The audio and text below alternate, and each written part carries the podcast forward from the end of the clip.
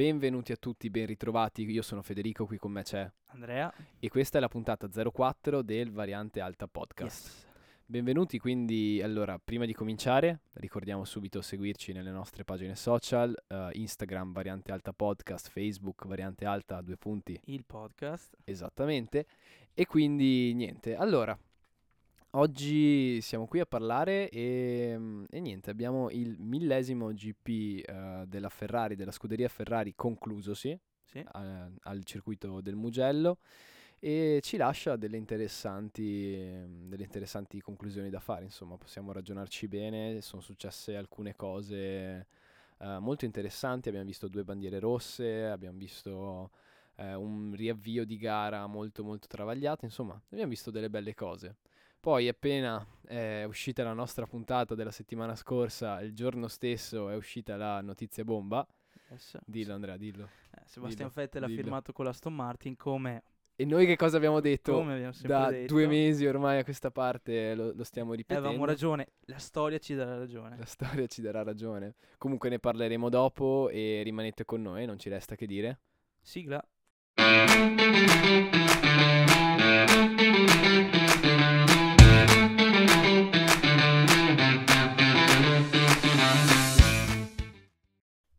Ok, bene.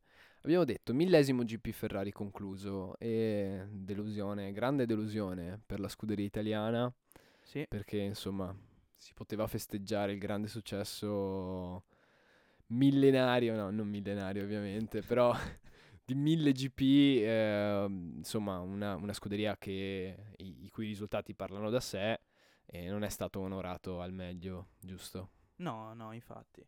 Ma eh, sai che eh, statisticamente ogni anniversario no, che fa la Ferrari a livello di ottocentesimo, novecentesimo Gran Premio, eh, l'u- l'unico positivo è stato il centesimo, annivers- il centesimo il Gran Premio disputato dalla Ferrari, che mi pare l'avesse vinto John Surtees.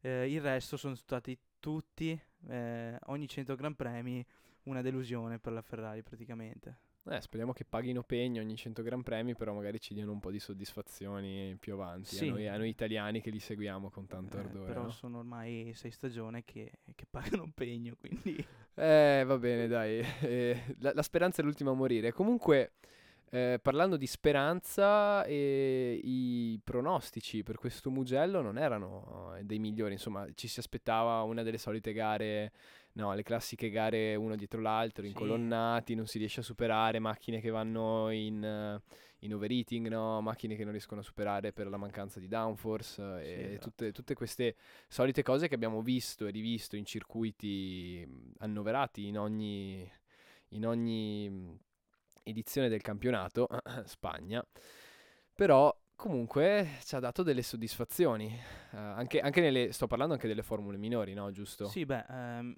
eh, tutti, io per esempio parlavo prima del Gran Premio, nei giorni precedenti del Gran Premio, prima delle prove, anche durante le prove, che effettivamente eh, questo era il Gran Premio del cartodromo. Però effettivamente mi ha sorpreso perché ho guardato sia le gare di Formula 3 che le gare di Formula 2 e sorpassi effettivamente ci sono stati. Eh, diciamo che il Mugello si è, fer- si è veramente fatto rivalere perché è risultato un Gran Premio veramente avvincente, al di là di quello che è successo eh, con le safety car, eccetera, c'è, c'è stata veramente azione in pista e abbiamo dimostrato di avere eh, un gran tracciato oltre a Monza in Italia che può eh, ospitare un evento del genere e far divertire il pubblico, oltre, andando oltre quelli che sono gli ormai famosi noti ilcodromi eh, che- che- che- di cui tutti si lamentano. Sì, tipo la Spagna di prima che ho citato io, il Esatto. circuito di, di Barcellona, il circuito della Catalogna, insomma, Quindi sì, secondo me è un gran premio molto positivo in realtà, nonostante vabbè, gli scarsi risultati delle Ferrari, delusione, ma ce lo aspettavamo tutti. insomma. certo. E beh, quindi ti faccio la, la domanda, vorresti Mugello in... eh, vorresti il circuito del Mugello in un, un calendario Formula 1? Sì, magari, assolutamente sì. magari alternata, a- in, in alternativa a Monza, No, beh, facendo... io Monza è intoccabile, Ah. cioè eh, è lì da quando, da quando l'hanno messa, non l'hanno più tolta. eh, piuttosto, ecco, direi un'alternanza tra Mugello, aspettiamo di vedere com'è ovviamente, tra Mugello e Imola.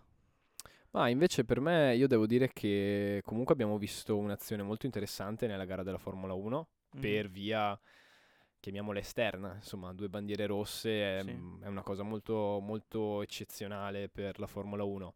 Sarà perché era la prima volta che si correva qua e la direzione di gara ha deciso di prendere una linea un po' conservativa, diciamo, eh, stando, stando bassi e cercando mettendo le di... mani avanti, ecco. Esatto, mettendo le mani avanti sulla sicurezza dei piloti, che è sempre la cosa migliore perché eh, ricordiamoci che siamo nel 2020, sì, ma i piloti comunque rischiano tanto, come i commissari gara, come tutte le persone che lavorano eh, attorno alla pista e dentro la pista, come i piloti appunto.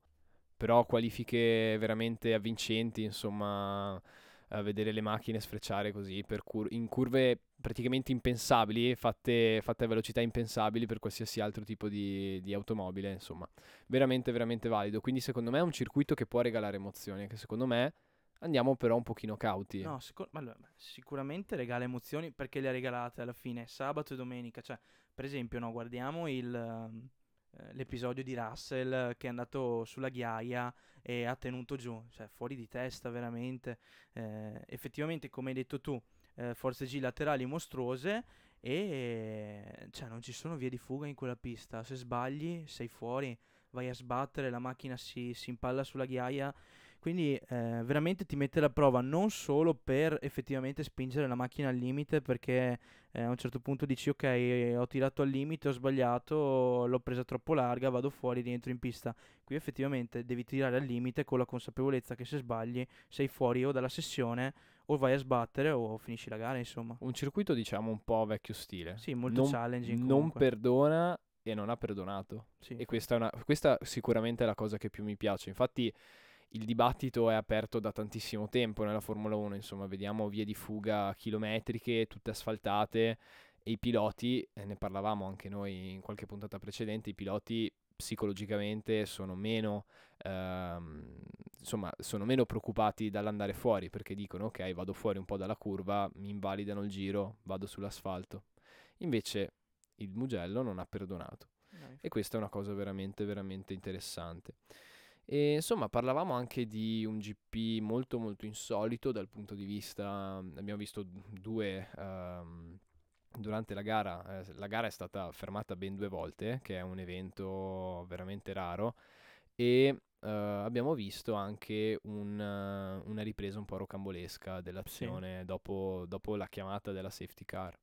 Allora, vogliamo spiegare un po', un po' cosa è successo pelo per, per dare un po' l'idea dove, cosa, sta cosa stava succedendo. Beh, eh, come abbiamo visto tutti, c'è stato eh, quel garbuglio iniziale dove Sainz si è girato, insomma hanno deciso di sospendere la gara. eh, la gara è ripartita, dopo la safety car però la... Sì, ricordiamo sospendere la gara con la safety car, non bandiera rossa. Sì, ancora. esatto. Quindi la gara è stata sospesa appunto con, eh, con la safety car e, e subito dopo è successo il patatrack che ha chiamato una bandiera rossa perché abbiamo visto e, e si è discusso tanto no, su questo eh, Bottas eh, effettivamente rallentare per permettere alla safety car di rientrare in pit per poi eh, non ripartire immediatamente, fare un po' di, Sì, è di- di elastico, diciamo, e creando un po' una confusione con i piloti dietro che hanno creduto subito a una ripartenza e abbiamo visto per esempio l'onboard di Giovinazzi che è andato eh, a sbattere a 260 orari, è stato veramente rocambolesco, ecco. Esatto, quindi noi abbiamo ben pensato di fare un attimo luce, un attimo chiarezza, visto che non è mai ben spiegato il regolamento safety car, il regolamento bandiere, Mhm. Facciamo un attimo un, eh, un piccolo, un piccolo salto nel mondo, insomma, della, della sicurezza e di quello che i commissari gara effettivamente fanno durante un Gran Premio, cosa perché vengono fatte delle decisioni. Abbiamo preso mano appunto dal abbiamo proprio preso dal regolamento sportivo della Formula 1 aggiornato al 25 agosto 2020 e eh, abbiamo fatto per voi una- una- un piccolo riassunto, insomma, e cercando anche di capire che cosa è successo, Certo. che cosa, ehm, che cosa è successo appunto domenica. Però prima, secondo me, sarebbe anche interessante capire un po' la safety car, dove è Sì, nata, Chiaro, chiaro, chiaro. perché è stata un'evoluzione, no? Giusto? Beh sì, ehm, diciamo allora la, la safety car ehm, è stata introdotta nella stagione 1973 al Gran Premio del Canada, la prima volta. eh, com- allora, come un'esigenza, perché eh, che nasceva da, da, dalla volontà dei piloti eh, in accordo con Bernie Eccleston. Ehm, la safety car ehm, ehm, nasce diciamo in un periodo in cui eh, gli incidenti in Formula 1 e le morti sono all'ordine del giorno. C'era quindi la necessità sì di stabilire eh, un nuovo principio di sicurezza all'interno delle, delle, gare, ma anche la possibilità di non dover ehm, sospendere la gara ogni volta che ci fosse un incidente e quindi introdurre quella che era una pace car, come viene adesso definita nel mondo anglosassone, no? eh, cui, nel, cui, eh, nel, quale all'interno scusate, eh, c'era appunto anche un medico. Eh, e niente, poi si è andati con un'evoluzione eh, negli anni della safety car, di quello che è il regolamento delle safety car, ehm, e poi abbiamo visto vari modelli, come che ne so, i più sgargianti, le, la, la, Lamborghini Countach a Monaco quella, all'inizio degli anni veramente... 80. Eh, le Honda Civic anche ci sono state mi pare fino a che eh, nel 2000 la, la FIA non ha, non ha, raggiunto un accordo diciamo così di sponsorizzazione con con Mercedes e dal 2000 tutte le safety car sono Mercedes. Abbiamo visto, mi pare, che fino al 2014 ci fosse la SLS AMG e adesso ci sia un'altra Mercedes eh, che non mi ricordo, mi pare fosse la, la AMG GT. Esatto, sì, poi adesso quello, quello, è un discorso molto più di marketing, insomma, vedere... Sì, certo. Che, che tra l'altro la safety car si è tinta di rosso in onore esatto, del... Sì, Sarebbe stato bello vedere una safety car uh, Ferrari?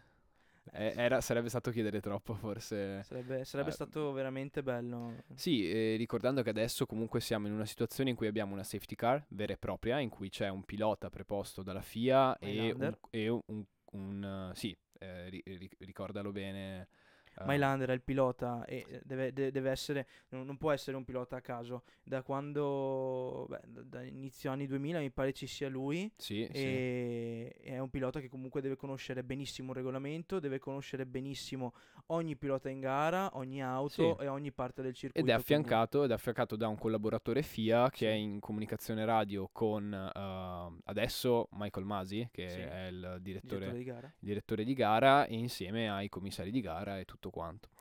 E quindi arriviamo alla safety car. Bene, allora parlavamo prima del regolamento sportivo FIA, facciamo affidamento ai, mh, agli articoli 39, 40, 41 e 42 che eh, comprendono safety car, virtual safety car, eh, comprendono anche eh, il, la fermata, insomma il, lo stop di una gara e la sua ripresa, quindi con la bandiera rossa. Allora, per comunicare ai piloti, eh, ovviamente oltre alla radio della squadra, ci sono anche il sistema delle bandiere, che insomma è un sistema veramente antico, cioè, mm-hmm. c'è quasi dall'inizio, e ci sono in tutto, in totale 11 bandiere. Allora, eh, le più famose ovviamente sono la classica bandiera gialla, la doppia gialla, la rossa, la, la blu, quelle che vediamo sempre. Sì.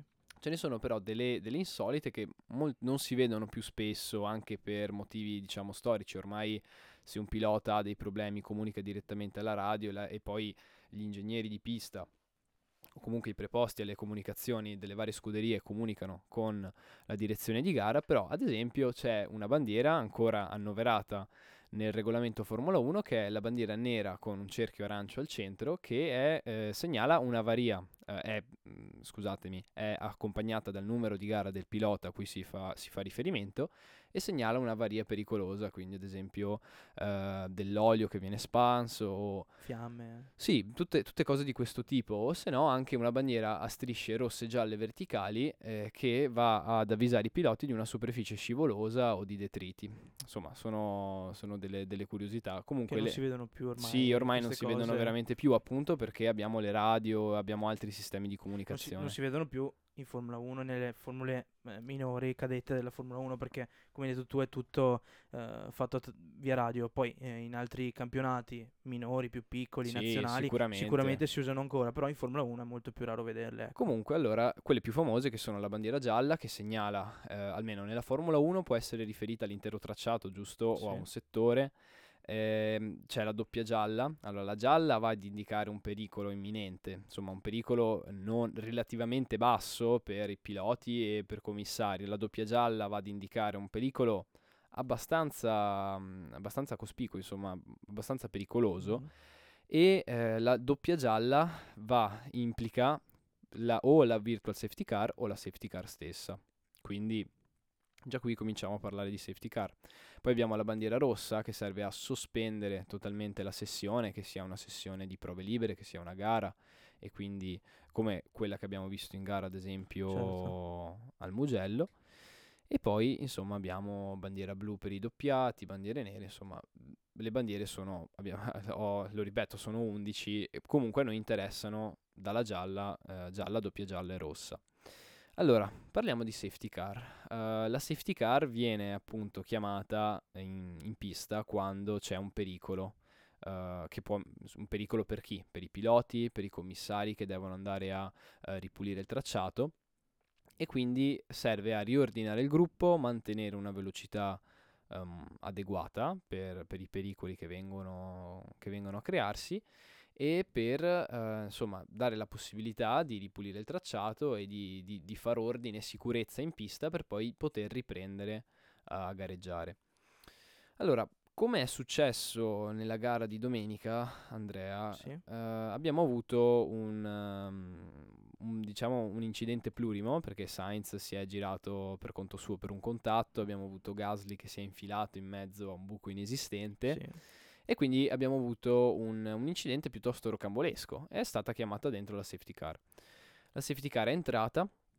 Ricordiamo, quando la safety car entra, uh, non cerca di mettersi davanti al leader, si mette semplicemente dove arriva e accende le luci arancioni. Le luci arancioni significano che la safety car sta uh, dettando il passo, sta dettando um, comunque l'andamento di tutto il gruppo. Ci sono delle comunicazioni attraverso le vie ufficiali dalla direzione di gara a tutte le scuderie che danno, uh, un, eh, danno innanzitutto un tempo minimo che le macchine devono mantenere. Infatti è per quello che molte volte, non so, uh, si sente nei messaggi, nei messaggi radio con gli ingegneri, si sente keep the delta positive, vuol dire certo. appunto tieni il delta positivo che sarebbe la differenza tra il giro, um, il giro che sta effettuando il pilota e il tempo ideale, insomma minimo che bisogna mantenere, quindi ovviamente devono tenersi sopra questo tempo, quindi teniamo uh, la differenza positiva, dicono, quindi uh, giusto per capire anche la dinamica svol- cui, con cui si svolgono queste operazioni.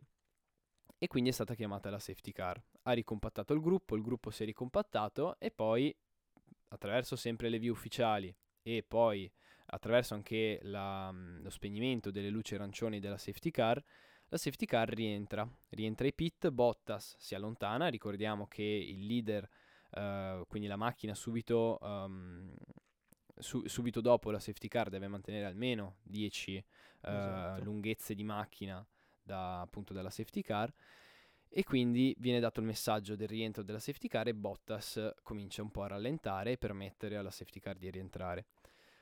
Però il Mugello ha un rettilineo veramente lunghissimo, quindi per Bottas sarebbe stato, um, sarebbe stato, sarebbe stato controproducente, aveva Hamilton alle calcagna e sarebbe stato controproducente accelerare subito. Ha aspettato diciamo, l'ultimo, uh, l'ultima possibilità che è la linea di, di arrivo per ripartire. Questo ha creato confusione e ha creato il botto catastrofico che abbiamo, che abbiamo visto. Esatto. Insomma, poi abbiamo visto la bandiera rossa, la bandiera rossa ferma la sessione e, e comunque questo, bene o male, è quello che è successo.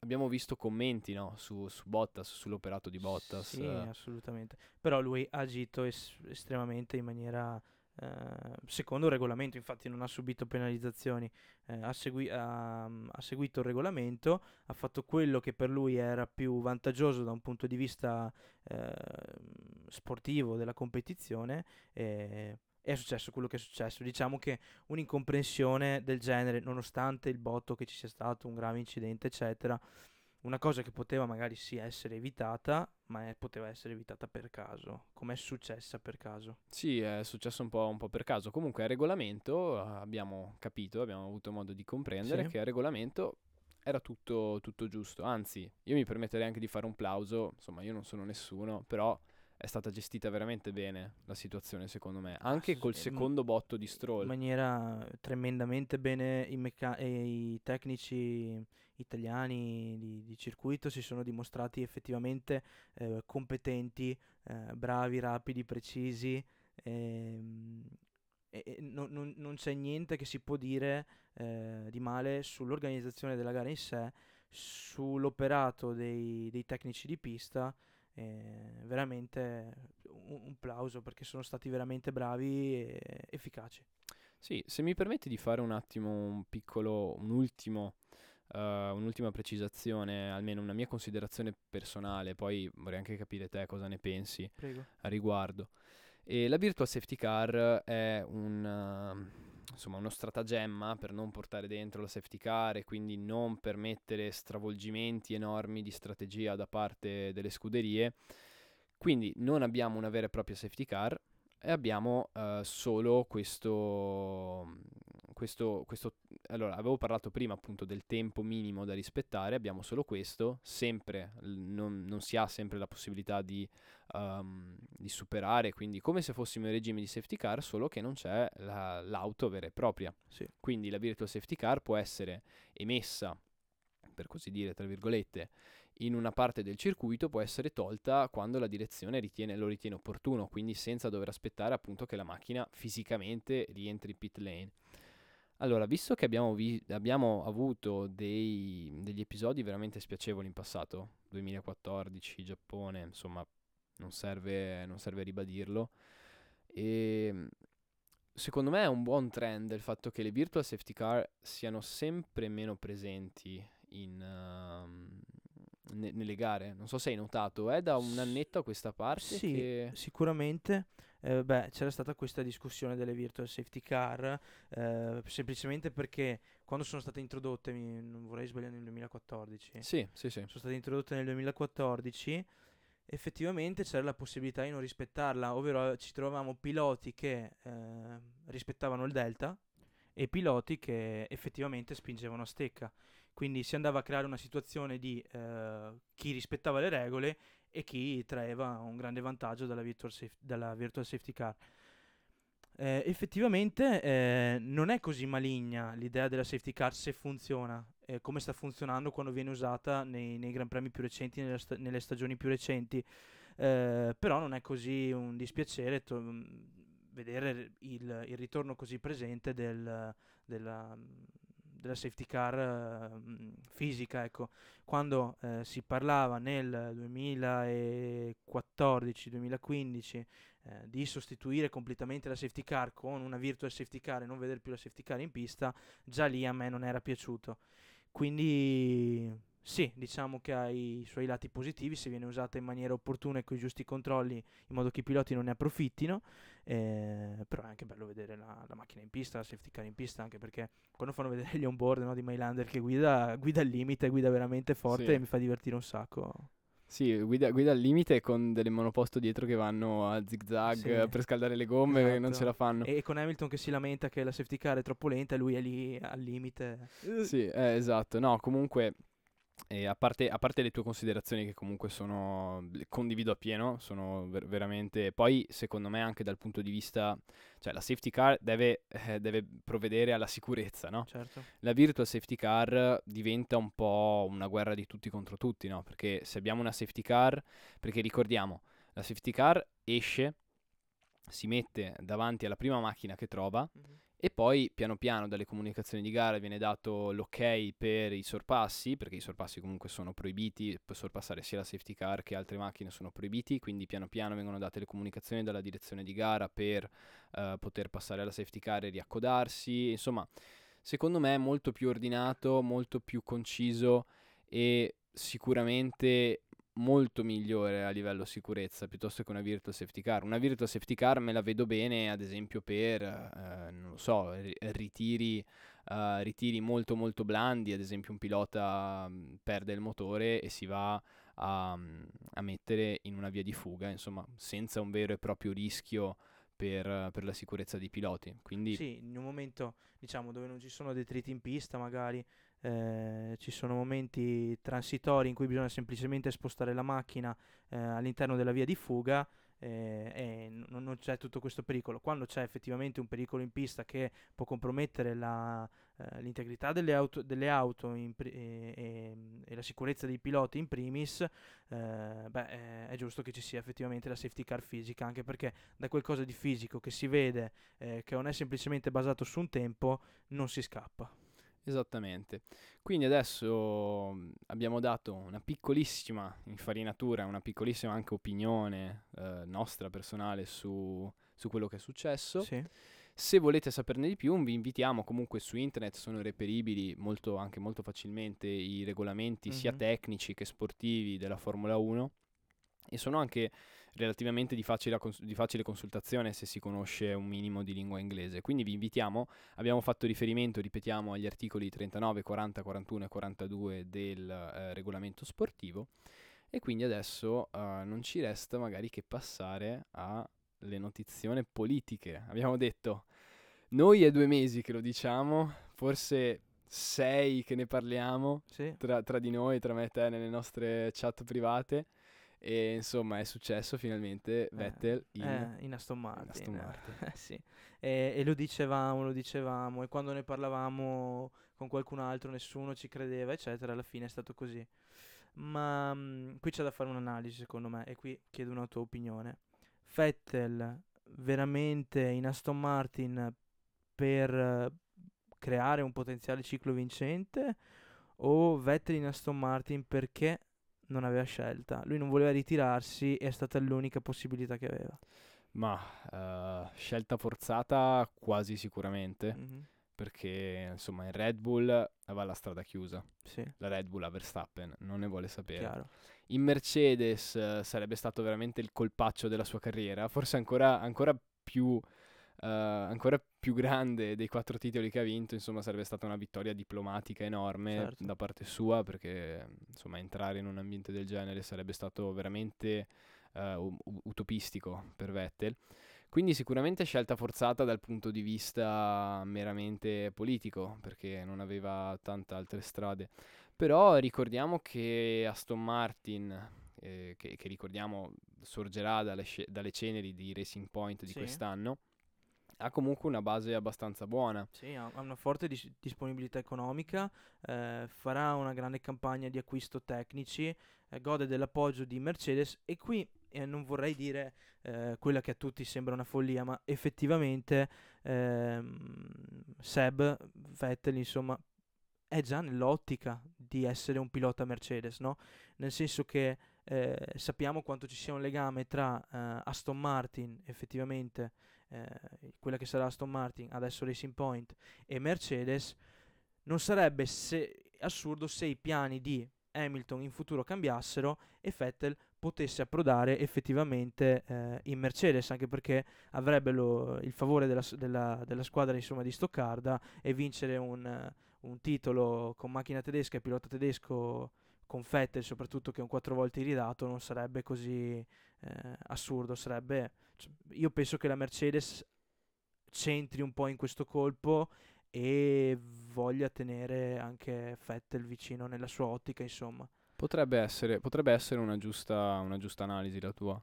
Comunque per me personalmente Vettel, se Vettel, ok, uh, con una condizione psicologica migliore, che gli auguro di avere in una squadra nuova, perché insomma, certo. squadra nuova, nuovo inizio, si spera che anche la sua mente, insomma, eh, si ripulisca di tutti questi ultimi anni di continui fallimenti e, e insomma ri- ripetute delle stesse, degli stessi identici errori da parte sua.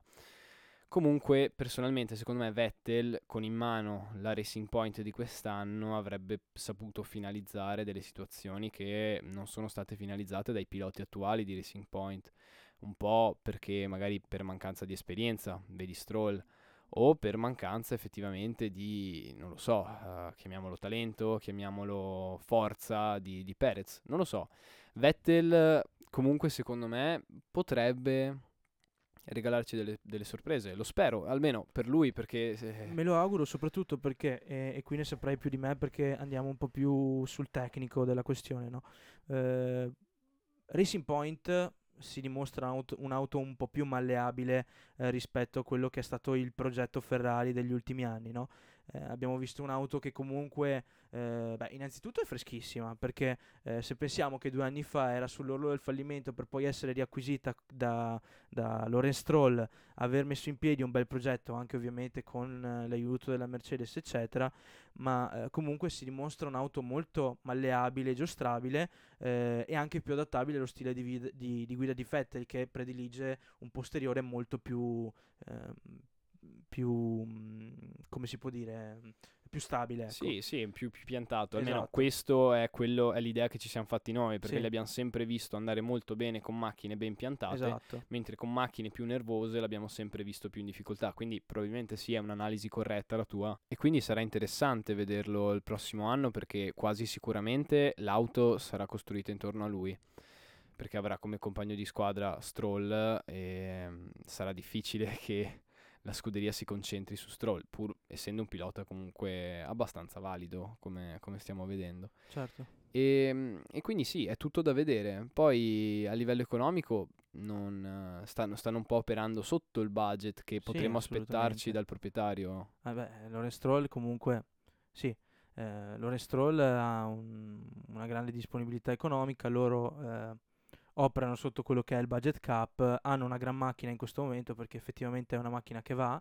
Eh, abbiamo visto nelle scorse puntate quando abbiamo analizzato i tempi quanto hanno guadagnato rispetto all'anno scorso.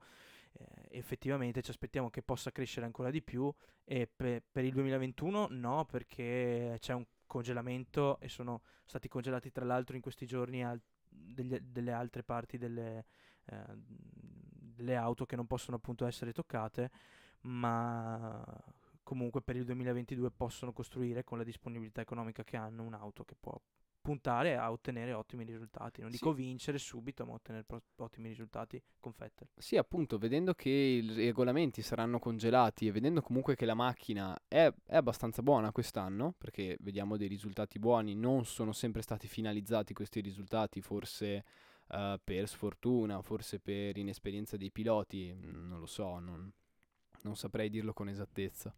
Però la base è buona e Vettel, se Vettel stava cercando l'occasione per farsi uh, rivalutare come certo. pilota, quattro volte campione del mondo, super rispettato qual era, ora ormai è un po' un meme il povero Vettel, sì. no? È diventato un po' un meme e speriamo che possa lo speriamo per lui perché se no sarebbe veramente una fine di carriera struggevole per, per un campione fondamentalmente eh, per un quattro volte campione perché effettivamente cioè, lui non ha solo vinto, ha segnato un dominio. Sì. Ne parlavamo nella scorsa puntata di domini, abbiamo parlato anche del, di uno dei domini di Vettel, di una delle annate dominanti di Vettel, insomma ha dominato, ha vinto quattro mondiali. Sì, vi rimandiamo alla puntata 03 se non l'avete ascoltata. Se non l'avete ascoltata. E, e, effettivamente è un pilota che ha stravinto dominando e mettendo sotto il suo compagno di squadra che insomma non era Carletto che passava per strada, non Carletto Leclerc ovviamente, non era Carletto che passava per strada. Se era, Carletto, Le, se era Carletto Leclerc era, forse... Era Mark Webber che era un pilota esatto. di esperienza, è un pilota che comunque ha un gran manico. Esatto, esatto, sì. Parlando comunque di congelamento regolamenti e regolamenti nuovi nel 2022, abbiamo forse una piccola speculazione da fare io e te, no? Una piccola sì. speculazione Ferrari. Cosa sta succedendo in casa Ferrari? Allora, spieghiamoci un attimo.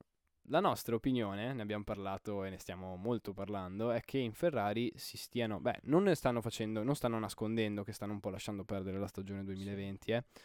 Però il nostro, nostro intuito ci dice che Ferrari potrebbe fare veramente bene uh, più avanti. Sì, diciamo che ehm, suona strano che una, Fer- una, un, una, scuderia con tutte le risorse che ha Ferrari, perché ha, ha, è la scuderia che ha più risorse all'interno del, del circus assieme a Mercedes. Sì, non solo monetarie, eh, anche no, no, le... anche a livello di infrastrutture, simulatori, eccetera, gallerie del vento, non tutti ce le hanno, anzi, sì, la maggior livello... parte non ce le ha e deve, deve, usare ditte esterne, insomma. Siamo a livello di Mercedes comunque, eh, sì. cioè, f- per fa- giusto per farci un'idea, tante volte vengono... Uh, cioè, f- Ferrari e Mercedes hanno le stesse possibilità, forse sia a livello monetario che a livello infrastrutturale. Certo. Eh, perché comunque sono realtà, assieme a Renault anche comunque, perché Sì, sono realtà esatto. diciamo affermate e che hanno una grande disponibilità che proviene eh, da, da introiti esterni, da quelli che sono comunque i, i piazzamenti possibili in Formula 1, anche se facessero comunque male avrebbero comunque degli introiti sicuri che gli permetterebbero eh, di, di comunque eh, tenere uno sviluppo molto alto eh, e di qualità. Ma comunque sembra strano che la Ferrari, appunto, date queste circostanze, non stia portando delle grandi novità, dei grandi miglioramenti alla macchina e quindi questo ci fa pensare a una prima supposizione. Stanno f- effettivamente pensando al 2022, ma sempre riguardo a quello che è stato detto prima, ovvero alla disponibilità. Non credo che con la che possano effettivamente sfornare una macchina nel 2022 mediocre, perché concentrandosi, concentrandosi già da ora su quell'obiettivo, ehm, penso in realtà dire- abbiano portato già tante cose, anche se i regolamenti non sono ben definiti, deve, deve essere ancora tutto un po' definito, magari per il 2022 eh, rifinito bene, però secondo me stanno portando, cioè non stanno portando, anzi stanno sviluppando delle grandi novità che gli porterà tanti vantaggi in futuro in maniera segreta e non dicono niente. Sì, vorrebbe dire eh, se sbagliano di nuovo totalmente il progetto, come hanno fatto in questo 2020, vorrebbe dire proprio che c'è in Ferrari c'è un problema manageriale, diciamo, c'è un po' una confusione a livello, a livello strutturale, però speriamo che si possano, insomma, ripieghino, ridistribuiscano le forze e ritornino con una macchina vincente. Sì, devono anche, devono anche eh, fare an- una, una buona campagna acquisti per quanto riguarda mm, Tecnici. tecnici, eh, tutto quello che c'è dietro il lavoro in, in garage e in fabbrica.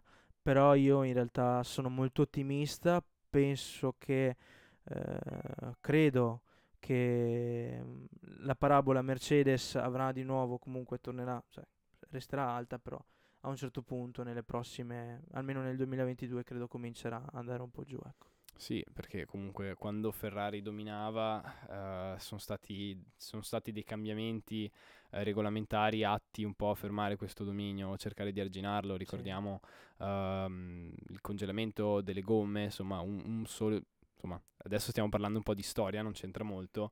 Nel 2005, ricordiamo, sono state congelate le gomme, insomma, si, si usava un solo treno di Sì, gomme monomarca, per insomma, qualifiche. Sì, no, comunque si, si utilizzava un solo treno di gomme per qualifiche e gara, se Ah, ricordi giusto, bene. sì, sì, sì, non mi sono confuso. E le, le Bridgestone avevano dei problemi che erano, insomma, potremmo parlarne comunque in una, in una puntata futura, sarebbe, sarebbe un Sa- bell'argomento. Sì, sarebbe un bel topic parlare effettivamente di quelle che sono le, le varie componentistiche, anche magari parlare dei rifornimenti, Sì, esatto, tutto quello che... introdotti. Esatto, beh, sono belle idee. Comunque, eh, ritornando a noi, eh, speriamo di vedere la fine di questo dominio, non tanto per vedere la fine del, del dominio del vincitore, ma per vedere un'altra, un altro ciclo vincente di qualcun altro, che sia Ferrari, che sia Red Bull, che sia Renault.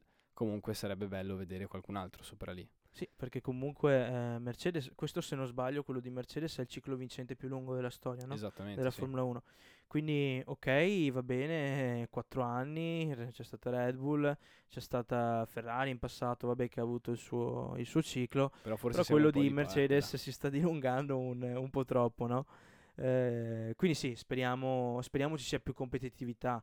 Noi ovviamente non vogliamo essere di parte o cose del genere, speriamo solamente le cose cambino, eh, che gli input che sono stati dati anche in calendario per quanto riguarda eh, quello che è stato stipulato dopo il coronavirus, eccetera, siano di buon auspicio, quindi di vedere ehm, circuiti più interessanti, la conferma di circuiti come per esempio eh, il Mugello, ma introduzione di, di novità che rendano più entusiasmante lo sport e non solo un evento da VIP che vogliono vedere qualcosa sfrecciare in un rettilineo per poi fare una curva a no- a 90 gradi.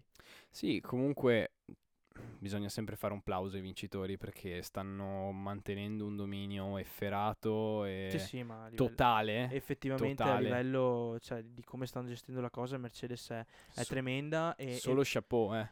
E, e- da parte esatto, nostra. e, e chapeau comunque anche Fede chapeau a, a Hamilton perché anche Bottas c'è la stessa macchina però Hamilton effettivamente È sempre quei centesimi ma davanti, è è sempre que- sempre... ma effettivamente sta buttando i re- giù i record cioè è arrivato alla numero 90 quando ha vinto il Mugello settimana scorsa.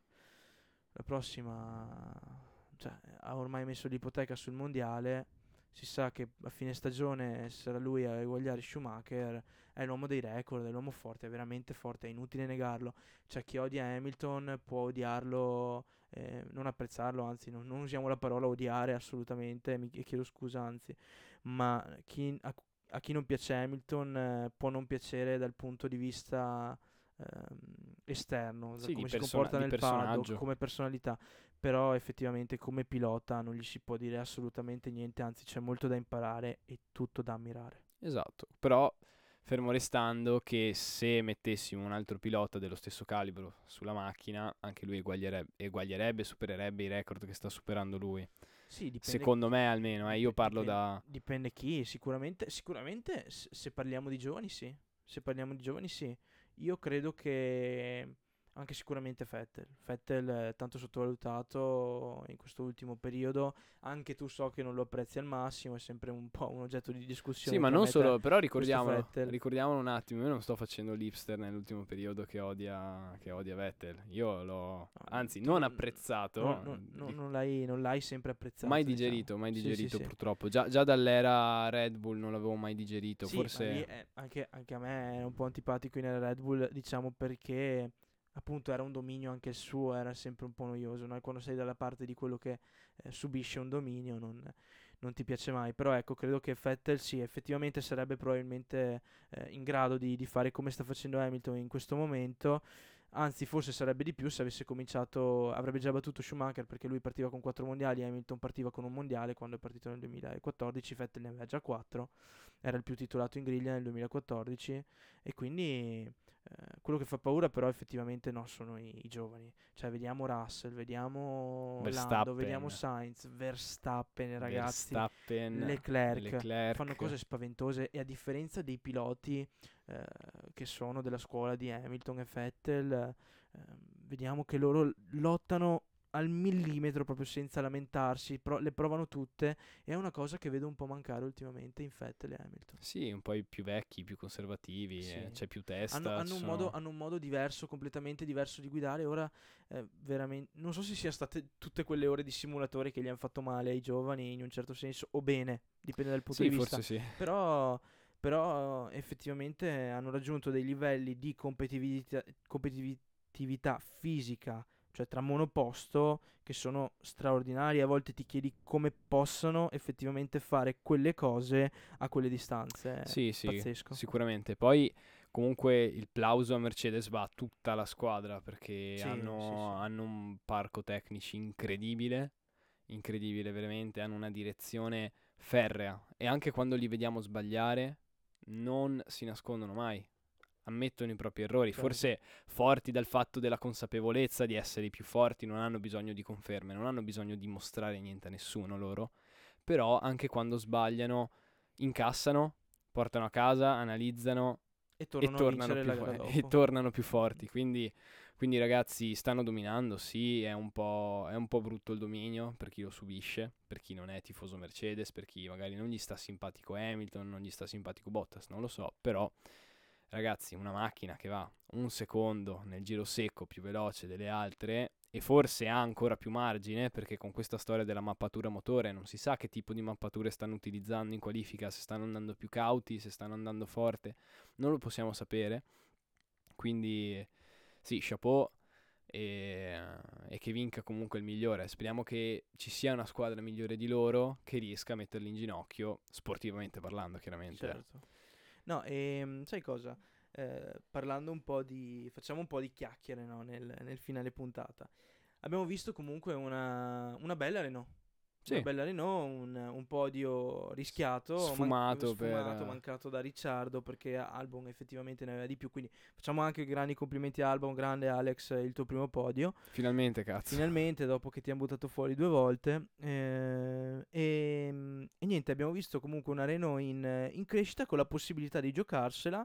E in questi giorni è stato chiesto da parte di Renault la possibilità della, ehm, alla FIA di far provare a Fernando Alonso, che ricordiamo sarà pilota Renault Alpine eh, dal, dal, prossimo anno, di provare la vettura però di quest'anno.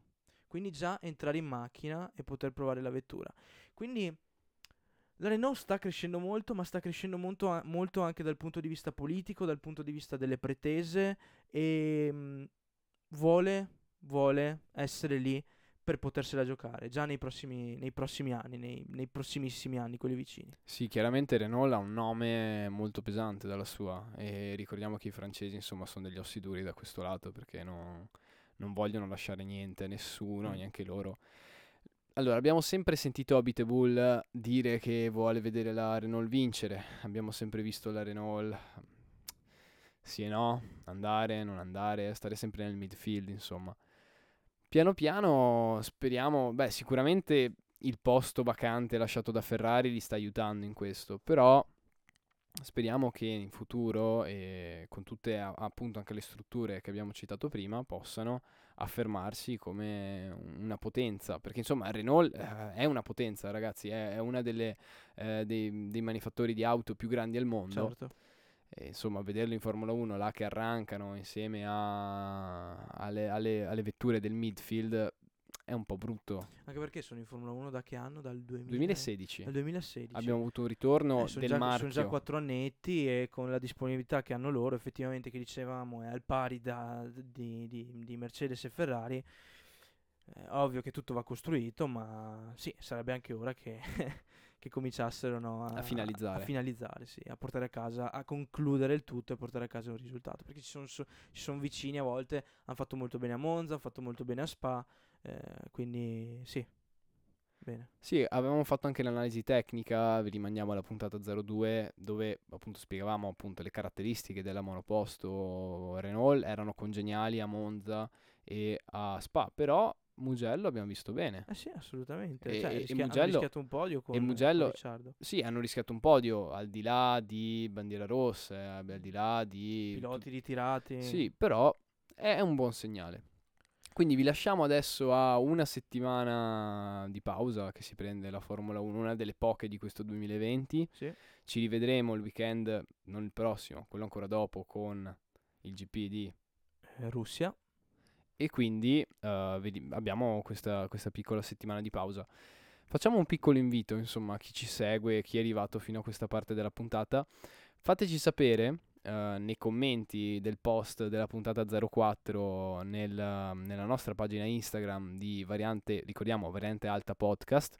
Mhm. Fateci sapere cosa ne pensate di, eh, del discorso safety car. Vorreste vedere la- più la safety car, più la virtual safety car, cosa, cosa ne pensate? E fateci anche sapere cosa pensate del discorso Ferrari. Ferrari tornerà a risplendere in futuro o avremo un altro flop eh, dal punto di vista prestazionale? Vi invitiamo comunque a eh, di nuovo a seguirci appunto Variante Alte Podcast su Variante Alta Podcast, scusatemi, su Instagram, Variante Alta due, Due punti, il podcast su, su Facebook. Facebook. E, e niente ragazzi, sì comunque, voi scriveteci qualsiasi cosa, anche magari argomenti che vorreste eh, siano trattati in puntata e sicuramente possiamo farci un pensiero per il futuro, per parlarne, eh, perché no? Siamo, siamo aperti e facciamo questo per, per dialogare con voi. eh. Sì, finché possiamo vogliamo tenere una linea molto diretta Sì, co- con, i nostri, con i nostri ascoltatori. E, e volendo fare questo, appunto, vi invitiamo, noi, noi cerchiamo di essere il il più attivi possibili nelle pagine. Scriveteci, fateci sapere la vostra opinione e comunque dateci, dateci anche dei punti di ispirazione da cui noi poi possiamo dare la nostra opinione, le nostre considerazioni, eccetera, eccetera. Ottimo. Quindi ragazzi eh, vi, vi auguriamo una buona serata, una buona giornata, un buon qualsiasi cosa dovete, dobbiate fare. Io sono Federico, qui con me c'è Andrea e ci vediamo a Soci. a Soci.